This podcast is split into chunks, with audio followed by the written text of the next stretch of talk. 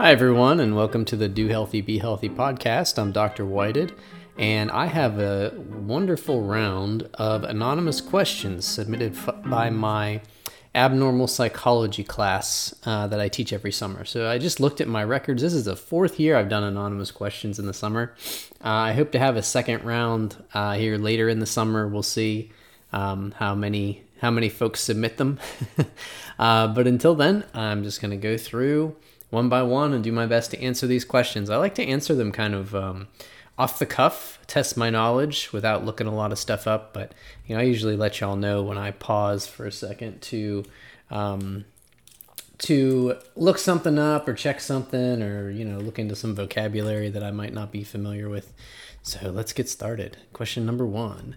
Why is it that some people can experience panic attacks if they've never endured a traumatic event of some kind in the past? It's a great question. So, if you don't know what a panic attack is, uh, a panic attack is a kind of a very rapid escalation in um, in uh, stress response um, in the sympathetic nervous system, the fight or flight system, uh, and this happens very quickly. So people experience a, a, a range of symptoms um, like their heart beating really fast, um, their uh, breathing really fast. They might feel a bit um, dissociated, like they're um, separate from reality or outside of their body. So lots of weird sensations. Um, but it feels like an extreme fear response, extreme stress. And a lot of people will say, you know, I feel like I'm dying, like I'm having a heart attack. Um, and really, this is just the body's alarm system just going nuts and just really kind of flying off the handle. Um, and the reason that people can have this experience without any kind of traumatic event is because these things can happen randomly. I'm sure there's some kind of um, something associated with it if we look at like what our body's doing that day and what you know stressful experiences we may be having. But um, sometimes these can be uncued. Um, and actually, you know, for people that experience a high number of panic attacks, there's a lot of uncued panic attacks, um, and so they may have those um, with with some kind of frequency in terms of the percentage of the panic attacks they have in a given week, for example. Um, so yeah, so uh, it's not always connected. It's our body's alarm system kind of throwing off crazy alarms, um, and in a real high, uh, like in a real you know high intensity. Lots of people have panic attacks. It's like sixty some percent of humans have one in their lifetime or something like that. Um, so it's pretty common to have one. Uh, panic disorder is when these become a problem and people start avoiding things because they're afraid of having more panic attacks. Um, so it's not always linked to trauma or anything like that. It's just kind of a natural human system and, and the human stress response that that goes a little haywire. And then because we're so afraid of that happening again we start to try to control it. And that's you know counterproductive because it ends up making us more fear, fearful of the panic. And then when it starts up a little bit we are so fearful of it that we kind of accelerate it and make it even worse. Um, but uh, people who get panic attacks tend to have a predisposition for that. So they have a little bit of a hyperactive um, stress response. So there you go. Next question. You can hear me clicking. It's a loud mouse. Uh, what are the most effective treatments for those with addictions and substance use disorders? That is a great question. Uh, so my students submitted these questions at the beginning of the semester mostly. So we covered a lot of this already because um, we're about halfway through the summer session. Um, but the best treatments um, you know the abstinence based treatments like alcoholics anonymous and, and narcotics anonymous and things like that there is some efficacy research on that um, that they might be you know that they might work but they're hard to study because of the anonymity piece and there just hasn't been a ton of research.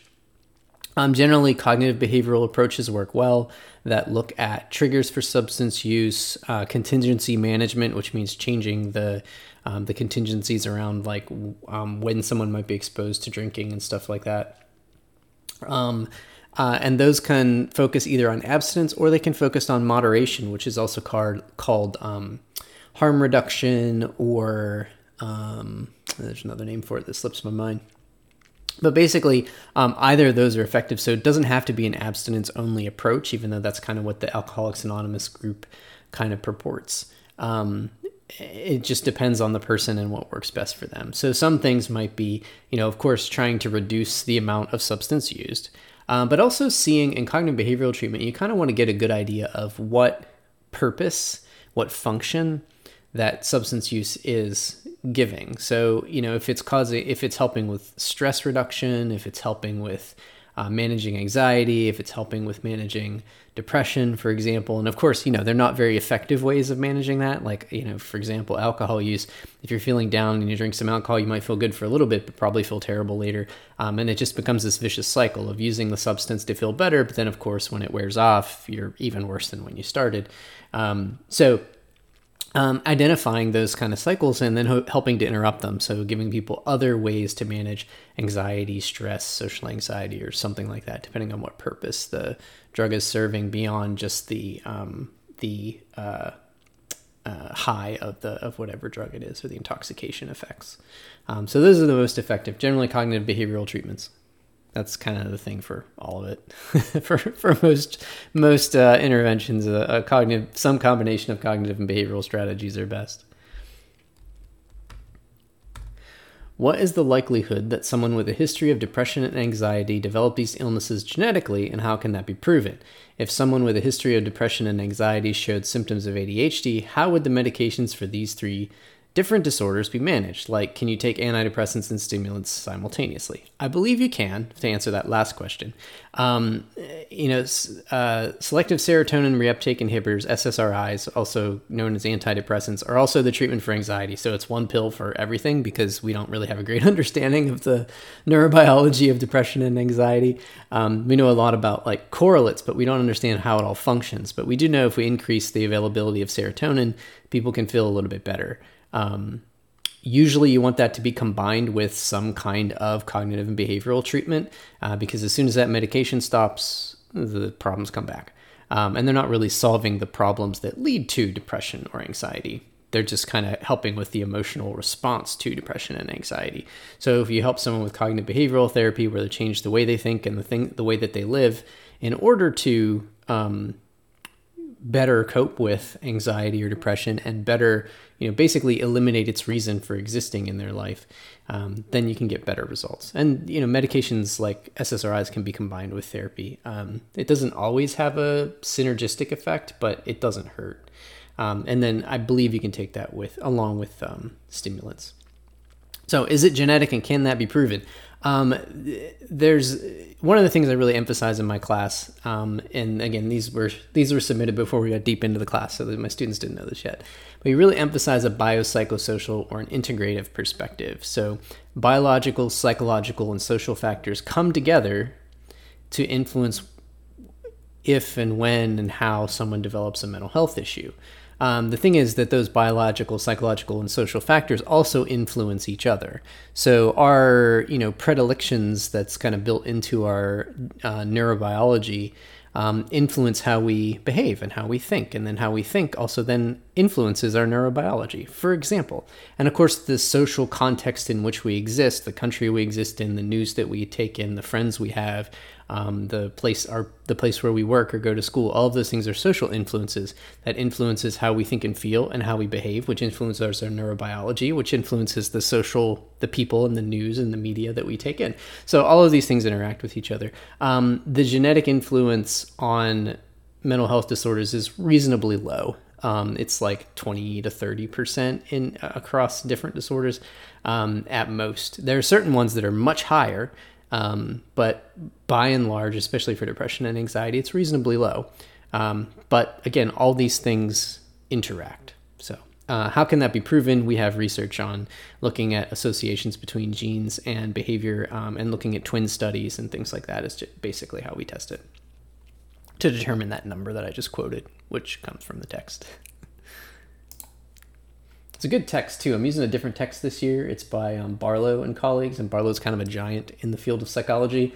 Uh, and I think they there's some things I have complaints about, but I think they do a pretty good job of really representing the field pretty well, um, and really representing that integrated perspective, which is so hard to find um, in psychology textbooks. So much of it is like, let's talk about the biological causes and social causes, and they're not independent causes. They interact with each other, and they have a synergistic effect. So it's kind of a silly way to talk about it, but you know, 15, 15 out of 16 textbooks talk about it that way.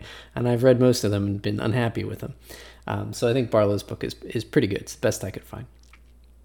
So, uh, next question. Many of the people my age are smoking marijuana, and I've heard the drug can damage brain cells, but I've never did research on the topic. Do you know if that is true? I mean, everything affects the brain and affects brain cells. I don't think marijuana has a big influence on damaging brain cells, like killing them. Um, and it's hard to like OD on marijuana. Like if you use alcohol significantly for a long period of time, you do damage to the brain. You can develop dementia and things like that. Um, but generally, marijuana doesn't have that kind of effect. Um, in adolescence, though, it can increase the um, vulnerability to developing schizophrenia. So, folks who have a vulnerability, a, a genetic vulnerability, and uh, to developing schizophrenia, and some of the um, early life experiences, especially in utero, that put them at risk for developing schizophrenia. If they smoke marijuana, it's gonna it's going to um, um, trigger that onset and increase the rate of the the age of that onset. So really bad for adolescents, um, but I don't think it it damages existing brain cells. Sorry, coffee. Next. Do you find that therapy is a beneficial treatment for those who are undiagnosed with mental illness? Uh, yes, if they have a problem they want to fix, therapy is helpful. Um, I work a lot. I'm a therapist, for those of you that don't know. I'm a clinical psychologist, a clinical health psychologist. So the clinical piece of that means that I'm trained in doing therapy. Uh, and I do quite a bit of it, mostly through supervising my graduate students who are learning to be therapists as well. So I don't do a lot of direct therapy. I do some here and there, but mostly it's through supervision, uh, whether I'm in the room with the patient or not, it's through supervision. Um, and I find that lots of people don't meet criteria for a mental health issue, but they're still struggling with problems with depression, anxiety, or something like that. Um, and they want to be better, or, or coping with ADHD. I see a lot where folks are trying to, um, who have ADHD and they're trying to like be more organized and successful and, and, and manage their thinking patterns and that sort of thing. So I end up doing a lot of work with folks like that. And the thing is, our treatments for mental health issues don't just need a diagnosis in order to work. Um, they are meant to get at the problems that lead to things like depression and anxiety. I keep using those as examples because that's like the most common things we treat, right? That's like six six percent of the population um, at any, within a given year experiences depression, and about six percent might experience an anxiety disorder. Um, so actually probably more than that because there's two anxiety disorders that have a six six percent prevalence around that in and of themselves, and that's um, uh, social anxiety and specific phobias. Although specific people with specific phobias don't present to treatment as often, but folks with social anxiety do. Um, so anyway, um, so I work with lots of people that don't necessarily meet criteria for uh, a mental illness due to the specific diagnostic criteria. Like maybe they're experiencing depression, but not enough or not to a, a high enough intensity uh, to meet criteria for major depressive disorder. But I mean, heck, they're struggling and they would like help. um, so we can use a lot of the same techniques um, and and therapeutic approaches with folks like that, um, and just use. Uh, you know they, they tend to just do better and do it more and make change more quickly because they don't have as many impediments or as, as severe symptoms. So i love working with folks who just want to improve in some specific way um, or get relief from some symptoms that may not meet criteria for uh, specific diagnosis yet but you know probably are on their way there without intervention. Next question. Are some people born with anxiety slash predisposed to developing ptsd and anxiety I have read about how anxiety and PTSD are usually developed during life and altered by environment. However, is it possible to have a chemical predisposition to being born with these issues as opposed to developing them? Uh, no, no one is born with anxiety or PTSD.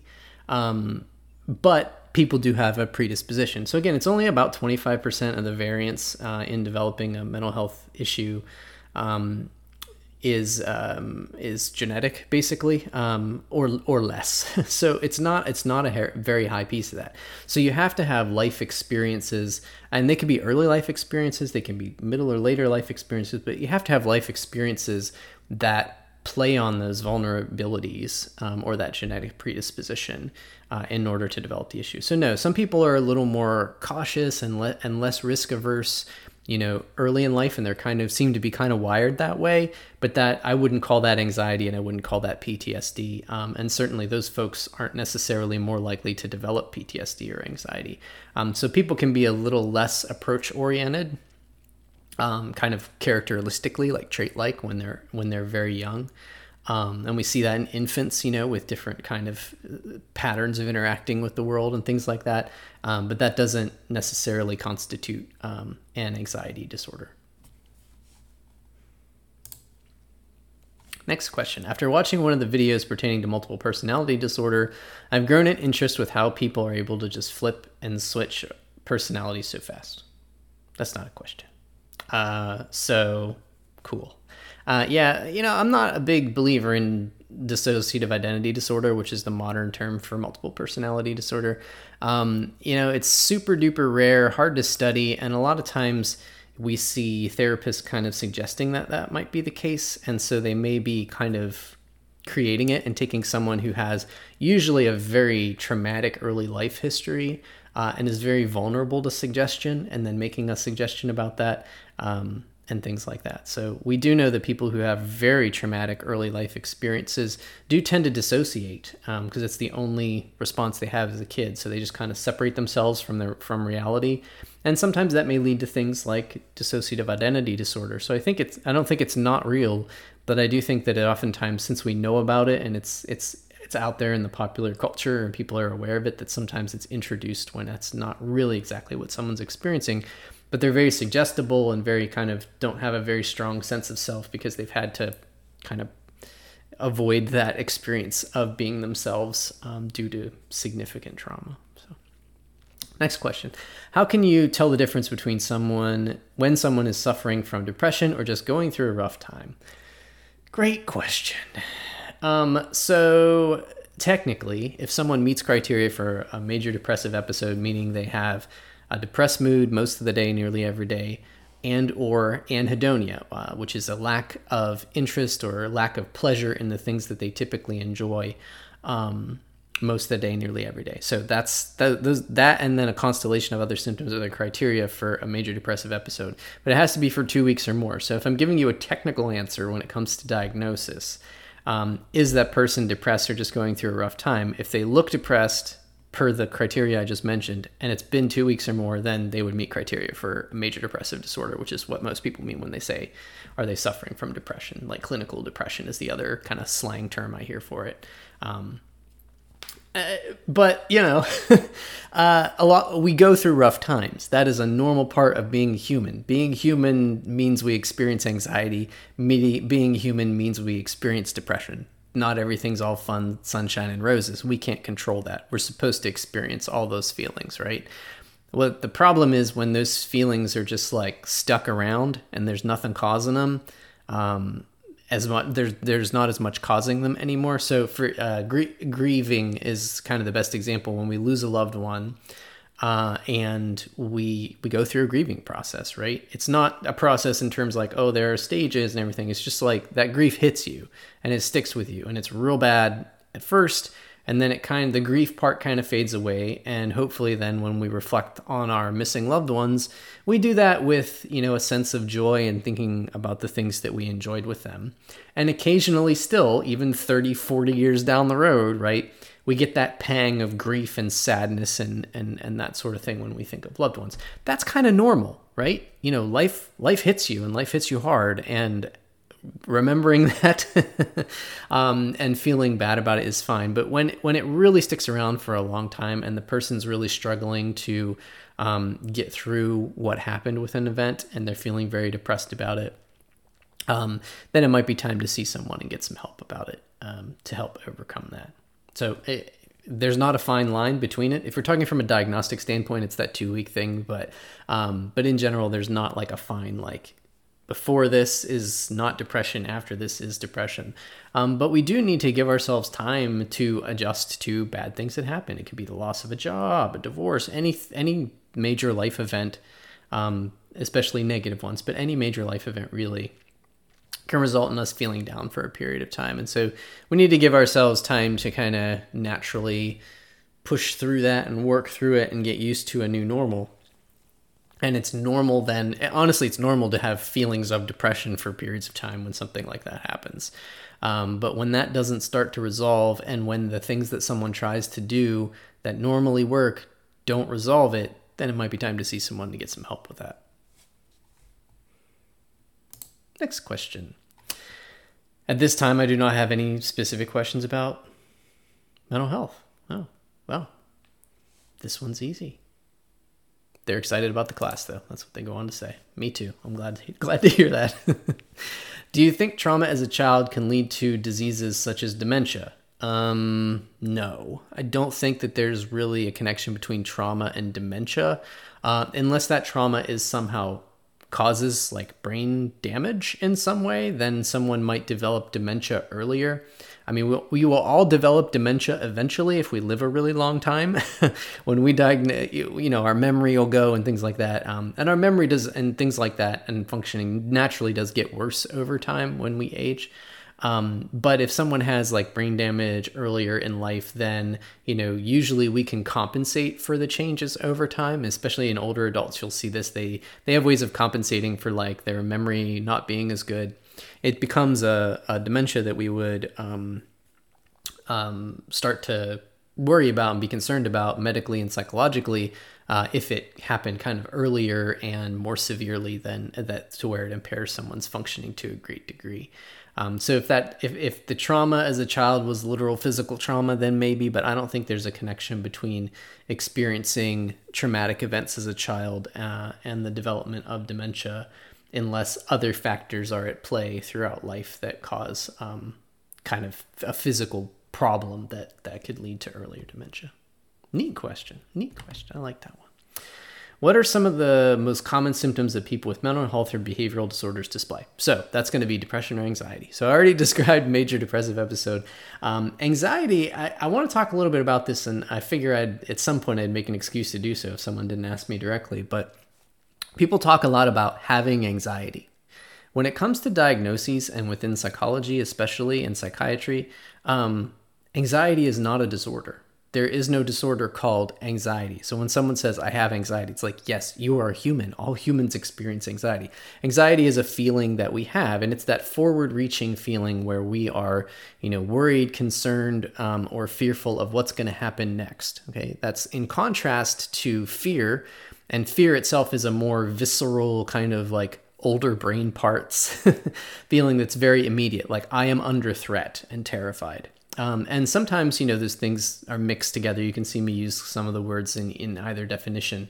Um, but anxiety is the one but that people experience the most. So we're su- supposed to experience some degree of anxiety, worry, uh, and concern about things that are about to happen. So anxiety, like around our performance on any given task or, or something like that. That's kind of normal. If it gets in our way and, and really kills our functioning, then it's something to, to, to be concerned about and looked into. And the reason I say this is because I don't want people to feel like, oh, I have anxiety, so I can't do stuff. Um, the when I hear the sentence, I have anxiety, so I can't, and I see this a lot on social media uh, and things like that. That's really a misunderstanding of how anxiety works. Um, so when we have problems like that, the best thing to do is to try to do whatever comes after the word can't in that sentence. Um, and you don't want to say, you know, I have anxiety, so I can't, you know, dive off a 300 foot cliff. Yeah, of course not. That'd be stupid. Um, but if you're afraid of heights and have anxiety around heights, then jumping off a one foot cliff might be the place to start, right? Um, for example. So you don't want to throw yourself into a situation that you know you can't handle, uh, but you do want to throw yourself into easier situations so you can build yourself up to that one that you can't handle. So when you hear yourself saying, I have anxiety, so I can't, figure out how you can expose yourself to whatever comes after can't in small and workable ways to build yourself up so that you can. Um, and so this question gets at the common symptoms. And so usually anxiety is focused on a specific thing.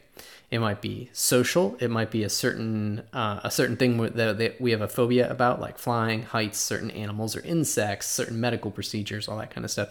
Um, it might be health anxiety, worry about our health or something that's wrong with us or wrong with with someone else. Um, it might be generalized anxiety, which is which is a stupid name for it. It should be an even stupider name, but you know, I came out with it, so it's stupider. Chronic worry disorder, where the worry itself is problematic, and people just chronically worry, worry, worry so much that they're keeping their body kind of aroused and excited and in a negative way, an unhealthy way, and stressed in a negative way. Uh, so, uh, when it comes to these anxiety symptoms, they're usually focused on something. Not just anxiety in general, if I experience anxiety, but anxiety that's focused on something. Uh, and so for me, the most common ones I see people focused on are health because I'm a health psychologist. So on their health or someone else's health, um, social uh, anxiety or, or what used to be called social phobia. So they have a just a chronic fear of social situations and being negatively evaluated, especially in social situations. Um, so those are the two anxiety ones I'd say I see the most. I see a bit of panic disorder, which isn't as common, but is a really good one um, to treat. Actually, you can get really good results treating that, even though it feels it, it can be very debilitating. Get great results with treatment. Um, so yeah, so those I'd say are the most um, the most common symptoms that people with mental health or behavioral disorders display some type of depression or anxiety focused on a specific thing.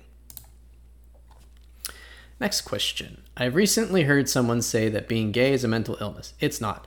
Uh, spoiler alert. Uh, they said when someone believes that they hear voices in their head, we say they have a mental illness and are treated for that. Person said that being gay was the same thing. What are my thoughts on that? Well, this person is ignorant and maybe a bigot. Um, I don't know. Um, so uh, maybe they're accidentally a bigot, you know, which is okay. Like, like ignorant people who are ignorant about something, um, and just because they haven't been exposed to it yet or learned about it yet, uh, I can kind of forgive that. But people who are ignorant about something and have been exposed to knowledge and and and the truth about things and science and things like that, I don't really like those people and think that they should just be quiet because they don't have anything useful to say.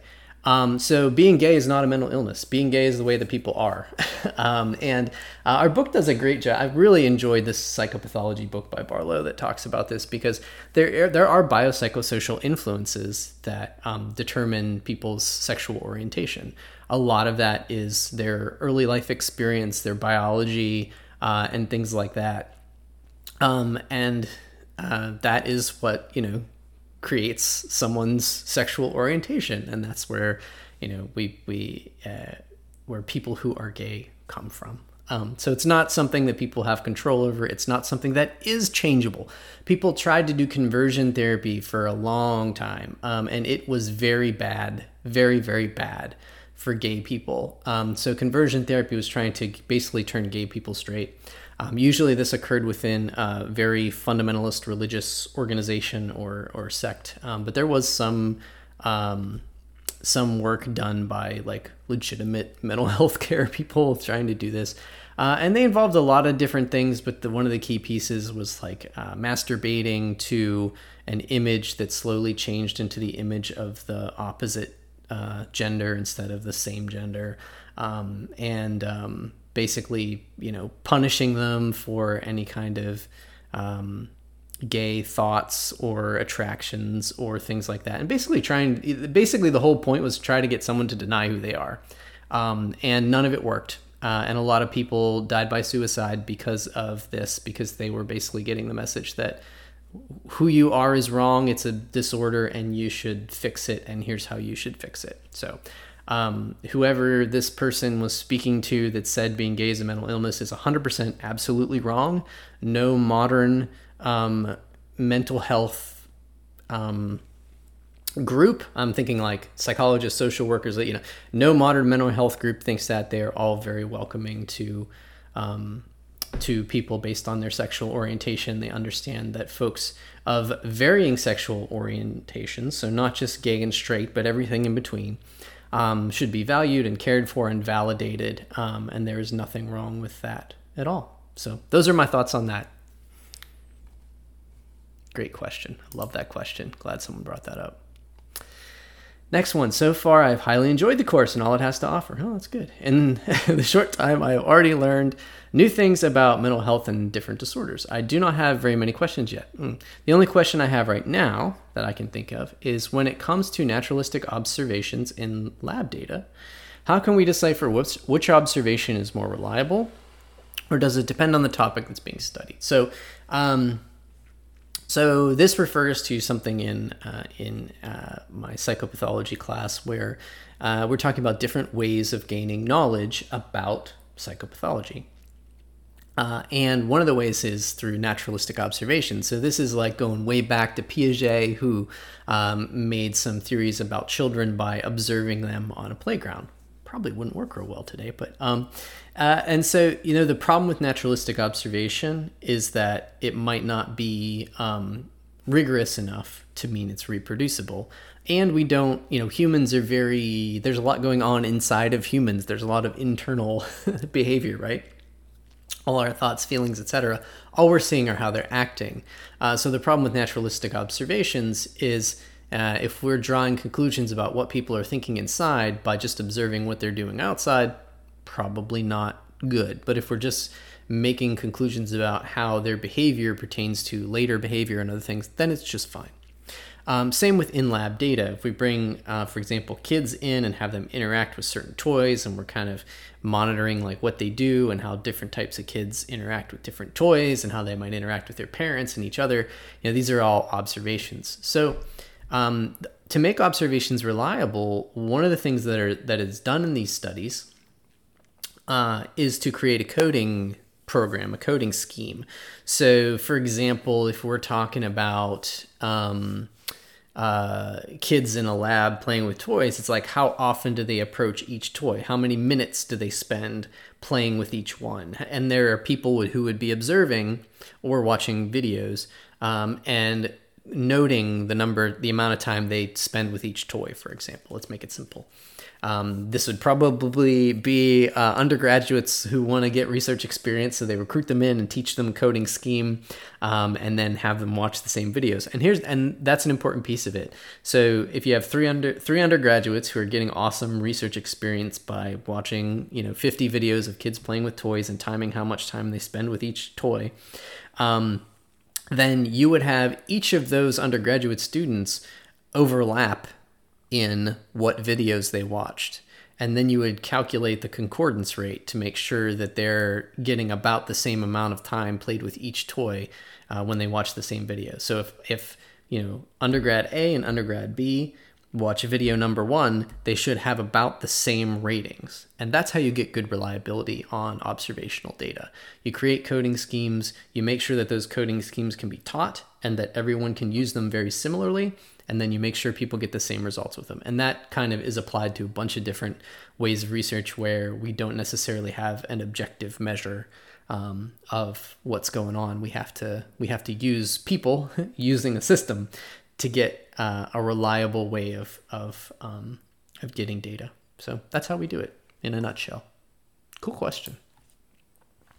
Next question. Since we just watched a video about DID or MPD, so that's dissociative identity disorder again, I watched the movie Sybil when I was in high school and later found out that it was discovered that she faked having multiple personalities. Mm-hmm. Do you think that she was forced to pretend, or you think that maybe she had something else going on? I personally believe that she just had to be going through something to be able to pretend for so long. Just wondering what your thoughts are on the topic. Um, so I don't. I mean, I don't know. Um, I don't I don't know the truth of of Sybil. I haven't really looked into that, but let's just I'm just going to assume that what this person's saying is true. Um, and I would say she probably wasn't deliberately like she probably believed it to some degree. Um, but at the same time was again very a, someone who had endured a lot of early trauma uh, and so was very suggestible. So maybe Sybil doesn't feel like this was you know truly um, truly her and she was forced to pretend, but probably a piece of it was um, um, felt felt true at times. Um, but then overall, someone who's very suggestible, it's hard to say like, did they make it up or not? Um, did they deliberately make it up or not? Uh, because they're kind of taking in what someone suggests or orders them to do and then just doing it straight forward. Um, and that's again due to very significant and severe early life trauma that's what people have had to learn to do to survive. So they're really just going on their survival instincts. Um, and I don't want to put it, don't want this to sound like um, she was doing something nefarious, it was being forced to do something nefarious. Um, and and chose to do something nefarious uh, because I don't think that someone with uh, the type of significant trauma that results in anything close to dissociative identity disorder or that level of suggestibility or anything like that um, that anything close to that is um, uh, is chosen. So yes, I think she had to be going through something to want to do something to to be able to pretend like she did because I think part of it was kind of real to her. but I'm speculating there, obviously. Oh my, oh, we've got a three parter coming next. All right, let's see what I can do. Um, not exactly mental health related for my first question, but I have a few. Okay. Is there any researchers de- any research de- detailing stimulus response pairs that are created in individuals with DID? Uh, more specifically, is there any research that has been conducted detailing whether or not individuals with DID can transfer new SR pairs unconsciously between personalities, or if each personality has its own specific, distinct SR um, that have been accumulated over time and that the personality in question was pretending? And further, do new personalities harbor specific SRs that have been selected across the other personalities, are they taken in full form? the original identity at birth? Um, so this is a good question. I don't know the answer. um, I believe the book, I, I, you know, because dissociative identity disorder is so rare, it's not very well studied. It's not something, so it's not something we have a lot of research on. For one, second of all, it's so rare. I've never met someone with it. I've also worked in less severe, like I don't work in a lot of severe inpatient settings and haven't over my training and, and history. So I know a lot more about depression and anxiety clearly than this. So this is a good question. I do believe there was some transfer of stimuli. So if you taught one personality a bunch of word pairings, um, then the next personality wouldn't necessarily report remembering those word pairings, but they would their reaction time would would kind of show that on some level they had seen those pairs before in order to respond so quickly and learn them so quickly. I believe that was in your book or something like that. I believe I've read something like that elsewhere. So, um, so yes, uh, I don't know all the specifics of that question that I could answer. it's a good question though. All right, second question by this person. Uh, what does exposure therapy look like for individuals with OCD? Oh, great question.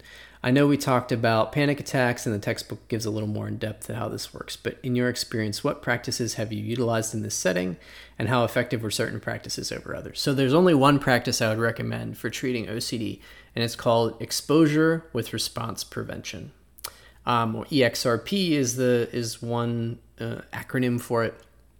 So, in exposure with response prevention, uh, well, in OCD, obsessive compulsive disorder, you have obsessions and you have compulsions. Um, the obsession is what usually whatever thought or something that someone gets really stuck on, obsessed with, so to speak. Um, and then the compulsion is what they do to get rid of that obsession. So, for example, if someone is having obsessions about cleanliness, which is one of the kind of characteristic things within OCD, um, everyone with OCD is different, but it's the one that we people tend to think of the most. So if they're having thoughts about like, oh, my hands are so so dirty, what have I touched? What have I done? Um, I need to wash my hands. So the obsession is with germs and cleanliness um, and dirtiness. And so the compulsion then is hand washing. And usually that hand washing would take a very specific form, um, a specific way of rubbing the hands together, a specific type of soap, and usually it gets more and more specific over time if it's not, um, if left to kind of untreated or unintervened upon. Um, so when you do exposure with response prevention, you do exposure, which means the person is exposed, they experience um, the feared situation. Um, and then the response prevention is pre- preventing the compulsion. So you expose them to the obsession and you prevent the compulsion. Now, of course, this is something that you do with a person collaboratively, right? um, you you know they agree that you know they don't want to have these these OCD symptoms anymore, um, and they at least understand the rationale of why exposure would work. So you do this collaboratively. When I say prevent, I don't mean like you know tape their hands to the chair so they can't wash them. I mean you get the person to agree. Okay, we're gonna think about this obsession. Really think about the dirtiness um, really think about you know what did i touch today? When was the last time i washed my hands? What have i touched since i last? So you really kind of you you have them lean into the obsession. You want to kind of make it uh, pretty bad. Um, so they're really focused on the obsession right? Um, and then have them agree that they're not going to wash their hands. And sometimes you might, in this specific example, you might do things to help stimulate the thinking. So have them stick their hands in dirt or rub the bottom of their their shoe or something like that. So they really start to, you know, it really gets the obsession going because you want that to kind of be going as strongly as possible. Because what you're trying to do is create an experience for this person where they realize if the obsession keeps going, eventually it fades the anxiety surrounding that obsession, eventually it fades without having to wash the hands. That's the learning you're looking for. You're also looking that so that's one type of learning, that's more habituation. The other type of learning you're trying to get is expectancy violation. So if someone is like, if I don't wash my hands, I'm going to get sick and then I'll vomit and then I'll waste away and die. Um, and so you really have them lean into that. Okay, what's the probability that you'll, you, if you don't wash your hands when we do this exercise, that you'll vomit? And they'll be like, oh, it's like 30%, like 30 to 50, like 50%, 50%. Um, what's the probability that you'll waste away and die if you don't do this? Oh, probably like 25%. So you get them to write down these probabilities and really know what these probabilities are because then you get maximum expectancy violation when they don't throw up or they don't die or they don't get sick. Um, and then you can have them look back at it. You said it was a you know 50% chance that you'd vomit. Did you vomit? No. So what did you learn from this? Well, maybe I'm not going to vomit. Um, and this this happens repeatedly. no one learns this after one attempt. Remember, these obsessions and compulsions can be happening, you know, 20, 30, hundreds of times a day, depending on what kind of uh, severity and what kind of obsessions and compulsions a person has. So this could be going on a lot. um, and so, you know, you're not just going to unlearn it with one trial. It takes a lot of trials. Um, but you get good results with it. And it is uh, a very strong treatment. So exposure with response prevention, that's what I would do. That's what it looks like in general. I gave an example for one type of problem, but you would use, you know, the similar strategy for different types of problems that someone's experiencing with OCD. Great question. Last question by this very curious person. Uh, what is your take on the increase in addiction, or rather dependence via discontinuation syndrome, to SSRIs by newer generations? What impacts, if any, could this have on a micro and macro level? And do you foresee or have you seen any steps being taken to curb this or minimize potential impact? Based on the statistic that SSRI use has increased 35.2% from 33.3 million to 45 million. Um, over the last six years. So I'm not familiar with that statistic. I knew that use went up. I, I hadn't really like looked at specifically how much. Um, you know, SSRIs don't necessarily have a, um, an ad- addiction or withdrawal. Um, uh, they do have. I mean, th- there are you know withdrawal symptoms in the sense that you can't stop SSRIs cold. You, they need you need to titrate them down. Um, but there isn't uh, like it's not addiction in the same sense of like drug dependence and that sort of thing. Um, so uh, so that's a little bit different than like you know like cocaine, heroin, nicotine, caffeine, that sort of thing. Um, but uh, but you know, seeing this increase, what is the impact of that? The overall, the impact of SSRIs uh, is more uh, due to the side effects that people get, especially the sexual side effects and weight gain and and some other things that that some people can find intolerable. Some people also say that they feel you know numb when they take them because it dulls their and they just don't like the way they feel. So that's um, the biggest reason why people stop taking them. Um, but in terms of the potential impact, you know, all SSRIs are studied uh, two years is probably the longest follow up in most uh, randomized clinical trials. Obviously, we observe people who are taking SSRIs for longer, um, and there hasn't been a whole lot of population level data showing a lot of negative impact of SSRIs. Um, again, that might be flying under the radar because we don't have long follow ups on actual randomized trials. We only have these follow ups in these observational studies. Um, but so I don't really know uh, I used to be pretty negative about SSRIs because uh, I was worried about their influence on heart disease because they do impact heart rate variability. Um, but in the long run, they might actually be decent for heart disease because if you remove depression, people start to take care of themselves better. So, so you know, the fact that they reduce depressive symptoms and allow people to take care of themselves better may overwrite, like over, uh, be stronger than any negative influence they directly have on the cardiovascular system. Um, but honestly, we really don't know. Um, so they've been around for a long, long time, but at the same time, we don't know the population level impact. Um, but we do know that through therapeutic interventions, you can get the same effect as SSRIs or better. Um, so, you know, my thing is if people are on SSRIs, they should think of that as like a temporary solution. And after like six months or maybe even a year, you want to be getting off of them. So, what are you going to do in the meantime to be able to get off of them? Um, and a lot of times that's therapy, but it may be other things that someone can do for themselves that help. Um, and sometimes SSRIs, you just got to weather a really crappy time in life that's leading to some depression or anxiety. Um, and then once things change, you can get back on track. Um, but by and large, if someone gets on an SSRI, I think they need to think about like, what am I going to change? What is this going to help me change um, so that I won't need it anymore? Uh, because again, we don't know the long term impacts really well. Great questions. I like curious people. Next one, we've got we've got like four or five more. How can you tell when your mental health or the mental health of a friend or family member is beginning to decline? The past couple weeks have been a bit stressful, and I noticed a lack of energy, increase in acne, and just an overall unwillingness to converse with anyone. How far ahead do you think you can detect and prevent a mental breakdown? Well, um, great, wonderful question. I think I answered a little bit of this earlier in talking about um, uh, like getting treatment without having a diagnosis. Um, but but I can expand on that here. Um, so this is the tough part, right? Uh, this person's asking kind of like, am I just experiencing a difficult time? And of course, I don't know this person. They're not my patient, so I can't make any comments specifically about this person. but I can comment in general about people who may be experiencing things like this this is a good early warning sign for like okay i'm i'm experiencing stress to a level that is starting to impact me. We all experience stress pretty much all the time um, but a lot of stress is good stress. We learn from stress. Stress is a stress causes our bodies to mobilize our resources get shit done and then move on to the next thing. But when we notice things like um, physical responses like an increase in acne um, that's a thing. Um, uh, i notice in myself increases in like pain and muscle stiffness.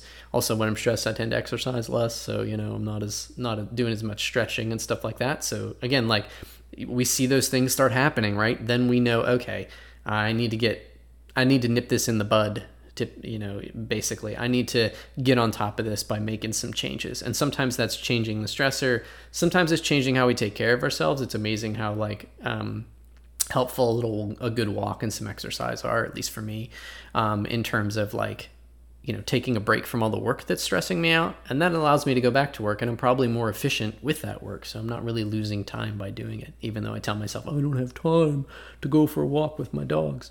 Um, I really do. If I just go and do it, then I come back and I the the you know 20 30 minutes I spent walking um, is saved in how quickly I can get my work done with a little bit of a mental breath of fresh air, so to speak. Um, so that's the thing to look at. Um, an unwillingness to converse with anyone is something that this person mentioned. Uh, that is a really good indicator. So if we are, you know, everyone's introverted and extroverted to different degrees, but everyone likes people people who are very introverted just only like people to a certain amount and then they value their alone time. People who are super extroverted want to be around people and interacting with people all the time. And we're all somewhere on that continuum, right? But everyone generally, um, you know, barring other mental health issues, uh, enjoys spending time with people who are enjoyable to spend time around for whatever reason. And so when we start to be like, oh, and I don't feel like going out with friends, I don't feel like doing this. Um, one of the things I do is kick myself in the ass and just go do it, especially when I get an invite, right? Um, because I know I'm going to enjoy it once I get there. I'm just like not feeling it in the moment um, but I will feel it if I go. And what happens is if we start avoiding that, then there's like, oh, I don't feel like doing that. Oh, I'm tired. And then we're like, okay, I didn't go. And then we, you know, usually do something where we feel just as crappy. It doesn't make us feel better.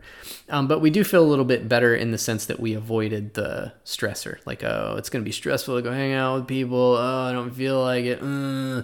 Um, I'm that that's my internal monologue sometimes. So I'm not I'm not talking I'm not trying to poke fun at this person. That's my own internal monologue.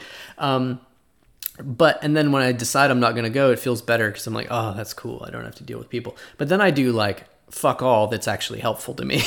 yeah, that's the time when I spend time. I do like extra work that you know takes me an hour i probably could have done it in 20 minutes on a good day you know and and crap like that. When i should just go hang out with my friends have a good time uh, that boosts my mood. And even though i don't feel like it generally when i get in there and i start chatting these are people i know things are fine right? Um, so that unwillingness to converse with anyone is kind of a, a harbinger a warning that says things are going to get bad if i don't get get a hold of this. Um, so that's that is the um, that is how to tell that things are not going so well. Now, I don't think this is mental health on a decline, as in you're, you know, someone is turning toward a diagnosis and like that kind of thing. Like if I'm feeling less social and and kind of blah, I don't think that means that I'm turning toward depression. But it does mean like, you know, this is something that I don't enjoy feeling this way, uh, and the way to kind of get out of this funk I'm starting to fall into is to do the opposite of what my mind is telling me to do. So if my mind is telling me, don't hang out with friends, just stay home, you know, close yourself off and be quiet, you know, be quiet and alone, then I'm going to act the opposite because that it's not making me feel good to be reclusive. Um, so I'm going to act the opposite. Now, sometimes there's just like, this doesn't really happen to me, but I, there could be a time when there's like people, people, people all the time, and I got I'm going from one thing to person. It's people everywhere, people, people, people. Um, I need some alone time, right? That is actually a good time for me to pick up some alone time, right? I want to go back and have more fun with people, but I've kind of I'm kind of tapped out right now, so I need some alone time. I need to do something quiet and peaceful that I enjoy doing. Then I'll be regenerated to go and, and hang out with people. So I always think of those as you know um, restorative activities. They fill your batteries. You know, if you do if you're doing stuff that drains your batteries, you want to do stuff that fills your batteries. And what may be battery filling and battery draining can change at any given point in time. And I just gave the example of how hanging out with people could be battery draining or battery filling. If my battery fills drained and I don't want to hang out with people, I probably should because it'll probably be battery filling, especially if I haven't been hanging a lot, hanging out with people a lot lately. But if my um, if I've been hanging out with lots of people lately and my social battery is super drained, then it's time to get some alone time. Act the opposite. Get some alone time and then be refreshed. My battery's filled. I can go do more people stuff. Um, I feel like that when I go to conferences and see all my friends and colleagues who I haven't seen in a while, and I'm taking in all this science and going to all kinds of talks. It's real tiring, and I need to have a day in there in the middle where I just like go for a walk by myself. and maybe I miss out on hanging out with a colleague I haven't seen for a little bit, but I just need a little bit of time to myself. Then I come back, and then the next day I'm I'm ready and raring to go again. Um, so those are the things to keep in mind. You know, if you feel yourself feeling blah and notice your body acting a little blah, then it's time to change some things around um, to the extent that you can control it uh, and um, recharge those batteries. Good question. All right. I have heard that Focalin is a popular medicine for ADHD. How exactly does this medicine help with ADHD and what exactly does it do? I have no idea. Let me pause. I'll go look it up. All right, I looked it up. So this is called Focalin. I mispronounced it. uh, and Focalin um, is uh, just like so many other ADHD drugs. It probably works on slightly different um, neurotransmitter receptors. Uh, you know, the differences between every little drug isn't something I keep in my head. I remember I'm not a prescriber, so I don't. I have to know what all these drugs are and what they do, but not the minutia of what differentiates each one. Um, so Focalin is a stimulant. Um, it is a um, it has methyl in it, so it's one of the one of the typical so dexmethylphenidate, so a slightly different um, arrangement of molecules of the molecule than in methylphenidate.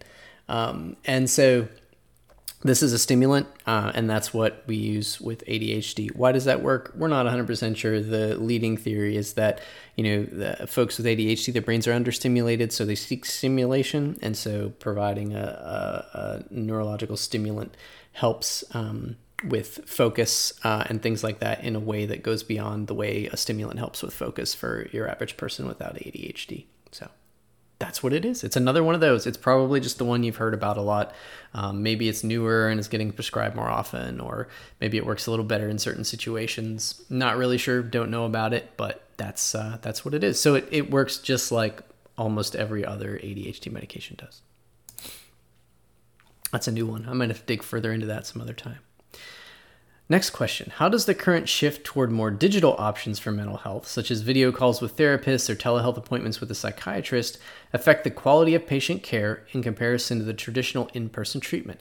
Great question. So, I think for the most part, if someone is getting exactly what they would get if they were in uh, coming into the office, then things work pretty close. Um, there's it's it might be a negligible difference, but it pretty pretty close in how well it works. So me doing therapy with someone coming into my office, or me doing teletherapy with someone in through the webcam, work pretty much just as well because they're getting the same treatment. They're getting the exact same treatment, uh, and so they work pretty well. Um, and there's actually there's a program called NC Step uh, which Dr. Saeed over in ECU Psychiatry is kind of the leader of. Um, and this program uh, has people do telemedicine appointments with their psychiatrist to try to avoid hospitalizations um, and help them after hospitalization. So after someone's hospitalized for a major issue like schizophrenia or something like that, um, you know, they need some aftercare, and that can be hard to find. And so to help folks by getting them telepsychiatry appointments can be helpful. Uh, and so that's what this what NC Step is all about. And so um, you kind of uh, it's it's been shown to be pretty effective, uh, and in some ways more effective than in-person stuff because people don't show up to in-person stuff as easily, especially when they have schizophrenia uh, and usually need some assistance with uh, getting places, especially around here. Um, so so yeah so um, and and same thing like i did a lot of teletherapy and supervised a lot of teletherapy during the pandemic and stuff because you know we still had to train graduate students. People had more mental health problems than normal. Um, and so you know we had we did a lot of telehealth. I really you know it has its pluses and minuses. Um, I liked it a lot in some ways because I'm in the person's house, right? So if they need something, be like, oh, show me what this looks like, and let's write a few things down on this. Like, how could you set up your your life here to remind you to do some of the exercises we talked about? Could you where could you put your paper with this? Could you rearrange something to remind you? Could you um, you know, for the, the the OCD example, this isn't a real example, but for example, with OCD, you know, could you put the soap further away from the um, sink since you have uh, a concern about the compulsion of washing your hands. Could you move the soap somewhere else? And so we could talk that through, and maybe they could even walk me around if they have a laptop and put, you know, show show me that they're putting the soap in a different place. Um, so there's some advantages of it too, of things that you can't do in the session that I think are pretty cool that um, you can really take advantage of. Um, and leverage for even better treatment sometimes. Um, but the data say they're they're about equivalent. Um, the shift toward things like texting therapy and getting therapy through text and um, and you know being able to switch therapists whenever you want and uh, all those sorts of things. I don't think those things are necessarily better for mental health. They don't. They're not as effective from from a science standpoint. They're not as effective um, as getting the same thing you would get in an office through teletherapy. You're getting something different, and some of those digital options just are not as effective. So I think that's how it changes patient care is some of these things that seem legitimate and seem and advertise like they're just as good or are just not. and they're not including people who have um, a science based orientation toward therapy either. Uh, and they're bringing in folks who are um, naively trained uh, and and that sort of thing. But if they're working with the you know well trained therapists um, or or well trained psychiatrists and doing teletherapy, it, it can work really well. Um, and I think at this point, it just depends on what that person's preference is. Like, did they feel they work better doing teletherapy and they do they participate well and really get into it? Awesome then teletherapy is what they should do. If someone feels like they want to come in, they want to be in front of someone, um, then that's probably what they should do. Uh, and I would argue that folks who I'm treating for social anxiety, um, agoraphobia, or things that where getting out of the house and interacting with other people is kind of part of the treatment, I want them to come into my office. I don't want to facilitate them um, avoiding interacting with other people by staying at home. So, I mean, I'd still do what they wanted, yeah. But uh, I would encourage them to to come into the office. Good question. What I love about and the COVID pandemic was pretty horrible. Uh, you know, a million people died. Um, but one of the things that I think are benefits of that is we all had to learn to be digital. We all had to learn to do digital health, um, and so providers and patients uh, and I think that's a good thing. I hope that that stays around because it all forced us to do something we probably should have learned to do a long time ago because um, the technology's been around for a while.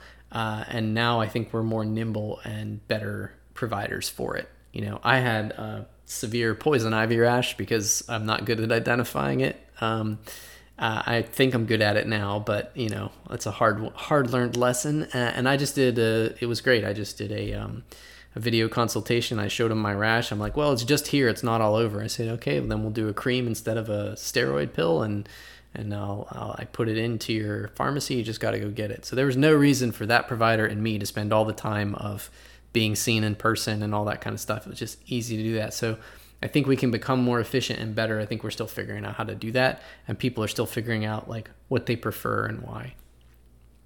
Great question. Um, so another, okay, this is another DID, dissociative identity disorder question. Um, they're just they, okay. They say they're interested in it and they'd like to know more. I think we covered this one a lot, so um, lots of folks interested in this one. It's such a, an, a strange and interesting uh, problem and disorder. So I'm glad that, that folks are interested in in it. Um, even though they'll probably, if they become a therapist, they'll probably never see it, or maybe uh, you know one or two cases in their life unless they're really seeking it out. Uh, okay, next question. How does having more than one mental disorder affect a person, uh, i.e., severe depressive disorder, PTSD, generalized anxiety, ADD? Um, so, if you have all four of those, that's pretty rough. I know that's not the question this person's asking. Um, it's more challenging for folks with more than one mental health issue, but um, keep in mind people who meet criteria for one, about half of them meet criteria for another. A lot of times that's a substance use disorder because people with a substance use disorder are often often develop a substance use disorder trying to cope with another problem, um, and then they end up exacerbating each other and making each other worse. So, um, but folks with like uh, attention deficit uh, and depression have a you know a tougher time with treatment sometimes because uh, it can be a little difficult to change your thinking when your thinking's kind of unruly um, and it can be difficult to change your life and the way you live and the way you organize yourself when you have a tendency to be less organized if that's the particular flavor of adhd that the person's experiencing um, so there are challenges um, I've, I've treated a lot of people with adhd and something else uh, very well uh, it just you know, sometimes it takes a little more work um, on their part, you know, uh, and a, a, little more time. Um, but but people can get there. But in terms of, you know, how does that affect a person here? In treatment wise, it makes treatment more challenging and probably a longer course, um, but doable because you're trying to treat kind of two things at once. Um, and but in terms of how it affects a person, just from that person's perspective, it makes it more difficult. There's they can be synergistic. Uh, so, for example, if someone, I, I, gave an example of you know ADHD and depression. Uh, let's say if someone has PTSD and depression, uh, and let's say the PTSD kind of caused the depression, right? Because the PTSD came first. Person had a traumatic event. They were, you know, their body and, and mind responded in the way that bodies and minds do to trauma. Uh, but for this person, that really stuck around, um, and they they haven't been able to recover from it, and that can lead to you know that desire to avoid other people, especially if they are some kind of way reminding them of the trauma.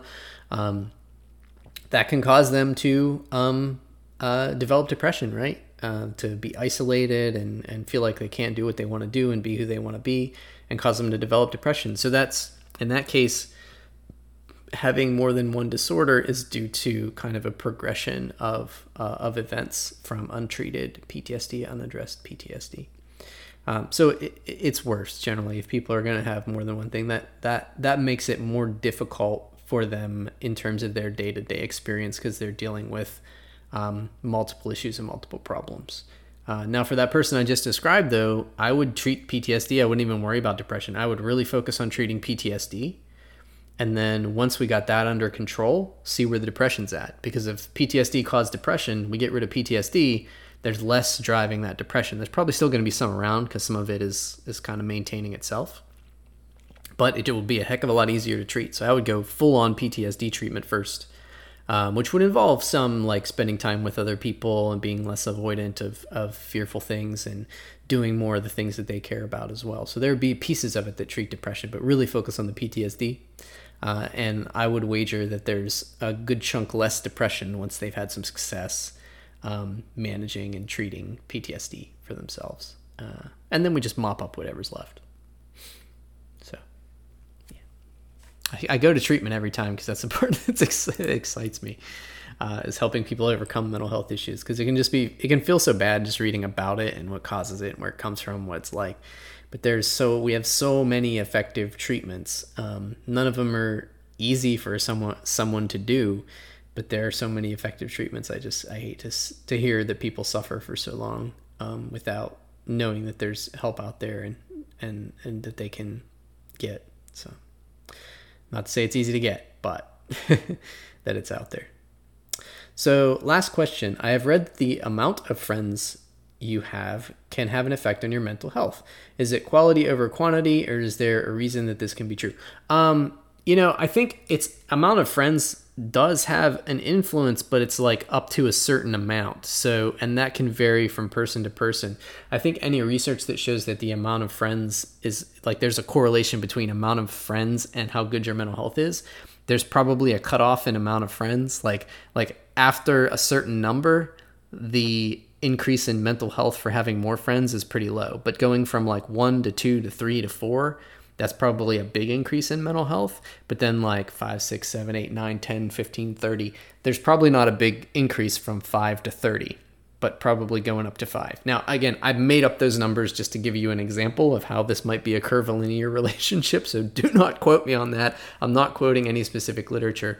Um, but my understanding of the social support research is that you do want to have a wide enough social network that you have available friends and family and loved ones um, to support you and to and be to be supported by and to support um, that there's people available all the time, right? Not not one one friend can't satisfy all of our needs.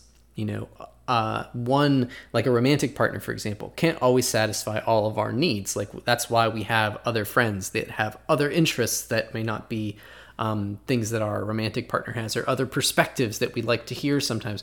Um, so that is why um, that more friends is better, probably to a point. And again, I think you know I don't know what the research says in terms of what that if there is a magic number, but I think for each of us we have somewhere around that kind of magic number. Some of us are going to pref- prefer a small number of friendships that um, that we maintain pretty strongly, right? We spend a lot of time together. We have a deep, close relationships. Some people are going to prefer um, that plus having more and a higher number of casual friends that they see less often and have less deep relationships with.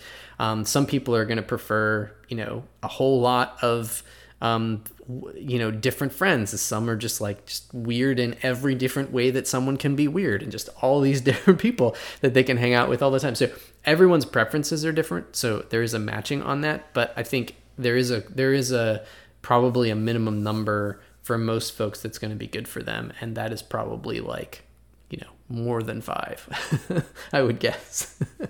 Um, that way you know and there's some logistical pieces to that where if some of your friends aren't available or they're going through their own shit they can't they're not in a good place to be supportive to you. And so a lot of social support you know the, a lot of the reason that the amount of friends is important to mental health is social support right? Um, so you want to have be able to have people that are available. Um, and the other part is that reciprocity of it too. Like supporting others is something that is good for our mental health. It makes us feel part of a family and a unit. It brings us closer together. Um, so there's a lot of good pieces to that too. And so we, if if we have you know a smaller number of friends, we're less likely to have all of those needs being met by our friend group. So uh, that's that would be my guess about why that literature kind of um, ends up that way, or why that statement is that um, that more friends are better for your mental health. But that doesn't mean collect them more and more and more. Um, it just means like make sure you have a support network that you can support and be supported by, and that you're getting all your needs met. So. All right, that's all of them. Those are all my anonymous questions. I hope to do another one of these in a few weeks um, with some more fresh anonymous questions that'll be from later in the semester. So it'll be interesting to see what uh, what kind of questions people have from my class. So I hope that you listeners enjoyed this. Uh, I always enjoy the questions that folks ask. Uh, they have a little different flavor every year, and there's always some ones that kind of throw me for a loop that I really just kind of enjoy the challenge of going through. So I hope everyone enjoyed listening. Um, and don't forget to do healthy, be healthy, and that behavior is medicine.